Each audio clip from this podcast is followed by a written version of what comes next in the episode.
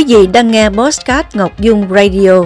kênh được phát trên các nền tảng mạng xã hội. Đây là bản tin Radio News gồm có các nội dung đáng chú ý sau đây. Lâm Đồng đều brand thông báo thoáng trong ngày đầu thông xe toàn tuyến. Báo động cháy tại vườn quốc gia Hoàng Liên do gió ô quý hồ nổi lên. Tấn công mạng tại Việt Nam có xu hướng giảm trong tháng đầu năm 2024. Thành phố Hồ Chí Minh đưa hơn 2.000 sinh viên lao động khó khăn về quê đón Tết. Chủ tịch Ủy ban dân cấp tỉnh chịu trách nhiệm toàn diện về an toàn giao thông tại địa phương. Sau đây là phần tin chi tiết. Thưa quý vị, ngày 31 tháng 1, đèo Brent cửa ngõ thành phố Đà Lạt, Lâm Đồng chính thức được thông xe toàn tuyến sau gần một năm thi công nâng cấp mở rộng. Trưa cùng ngày, các phương tiện lưu thông qua tuyến đèo này rất thuận lợi thông thoáng. Ngay từ sáng sớm, lực lượng cảnh sát giao thông địa phương đã túc trực tại chân đèo Brent để hướng dẫn các phương tiện lưu thông qua bến đèo này. Ngay từ sáng sớm, lực lượng cảnh sát giao thông địa phương đã túc trực tại chân đèo Brent để hướng dẫn các phương tiện lưu thông qua tuyến đèo này và đèo Mimosa.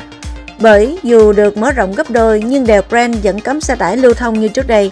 Với khoảng cách được rút ngắn hơn 7 km so với gần 10 km như trước, các phương tiện chỉ mất khoảng 10 phút, tốc độ tối đa 60 km/h để di chuyển từ chân đèo lên đến trung tâm thành phố Đà Lạt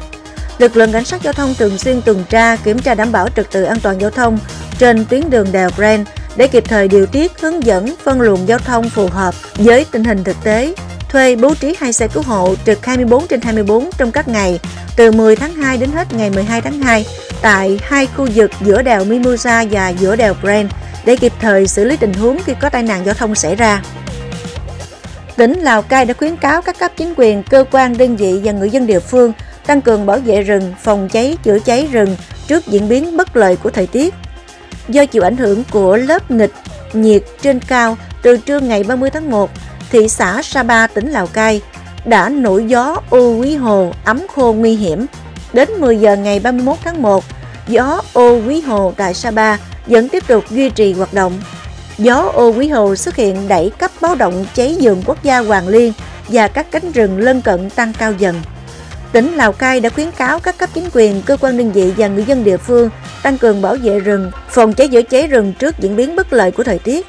Theo dự báo của cơ quan chức năng, đợt gió này có khả năng kéo dài khoảng 3-4 ngày nữa. Nhiệt độ có xu hướng tăng cao hơn, độ ẩm giảm thấp dần rồi ổn định. Đặc biệt, thời gian qua, Sapa chịu ảnh hưởng của một đợt rét hại rất nặng kéo dài.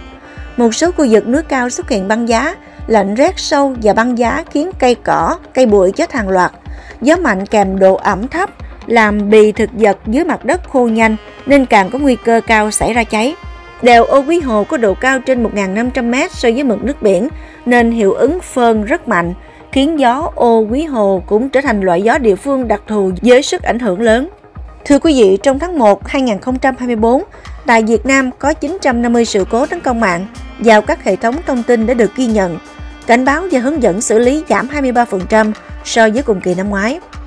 Theo thông tin từ Bộ Thông tin và Truyền thông, trong tháng 1 năm 2024, có 950 sự cố tấn công vào các hệ thống thông tin tại Việt Nam đã được ghi nhận cảnh báo và hướng dẫn xử lý. Con số này giảm 33% so với tháng 12 2023 và giảm 23% so với cùng kỳ năm ngoái. Theo báo cáo chuyển đổi số quốc gia tháng 1 2024 của Bộ Thông tin Truyền thông, trong tổng số 3.193 hệ thống thông tin của cả nước, có 2.110 hệ thống đã được phê duyệt cấp độ bảo đảm an toàn thông tin, đạt 66%, tăng 1% so với tháng 12 2023 và tăng 10% so với cùng kỳ tháng 1 2023.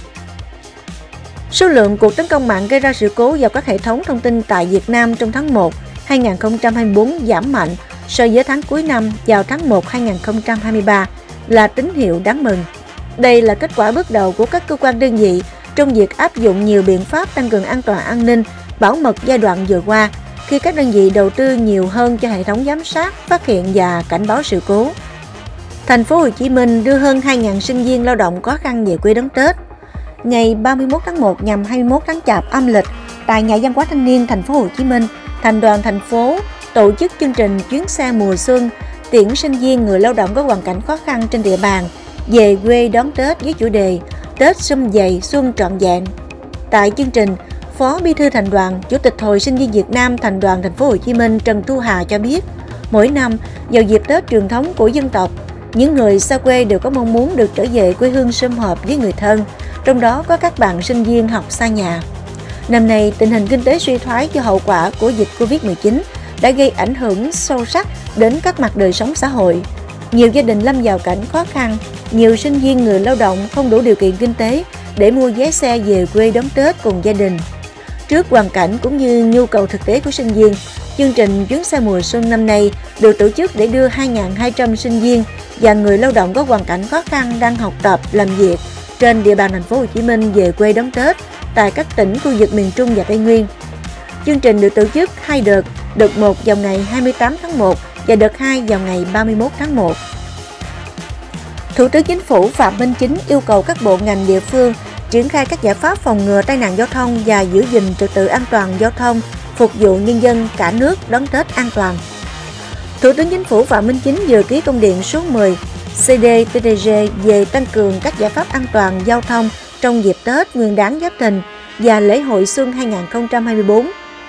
Dự báo trong dịp Tết năm nay, mật độ giao thông sẽ tăng rất cao, nguy cơ mất an toàn giao thông rất lớn.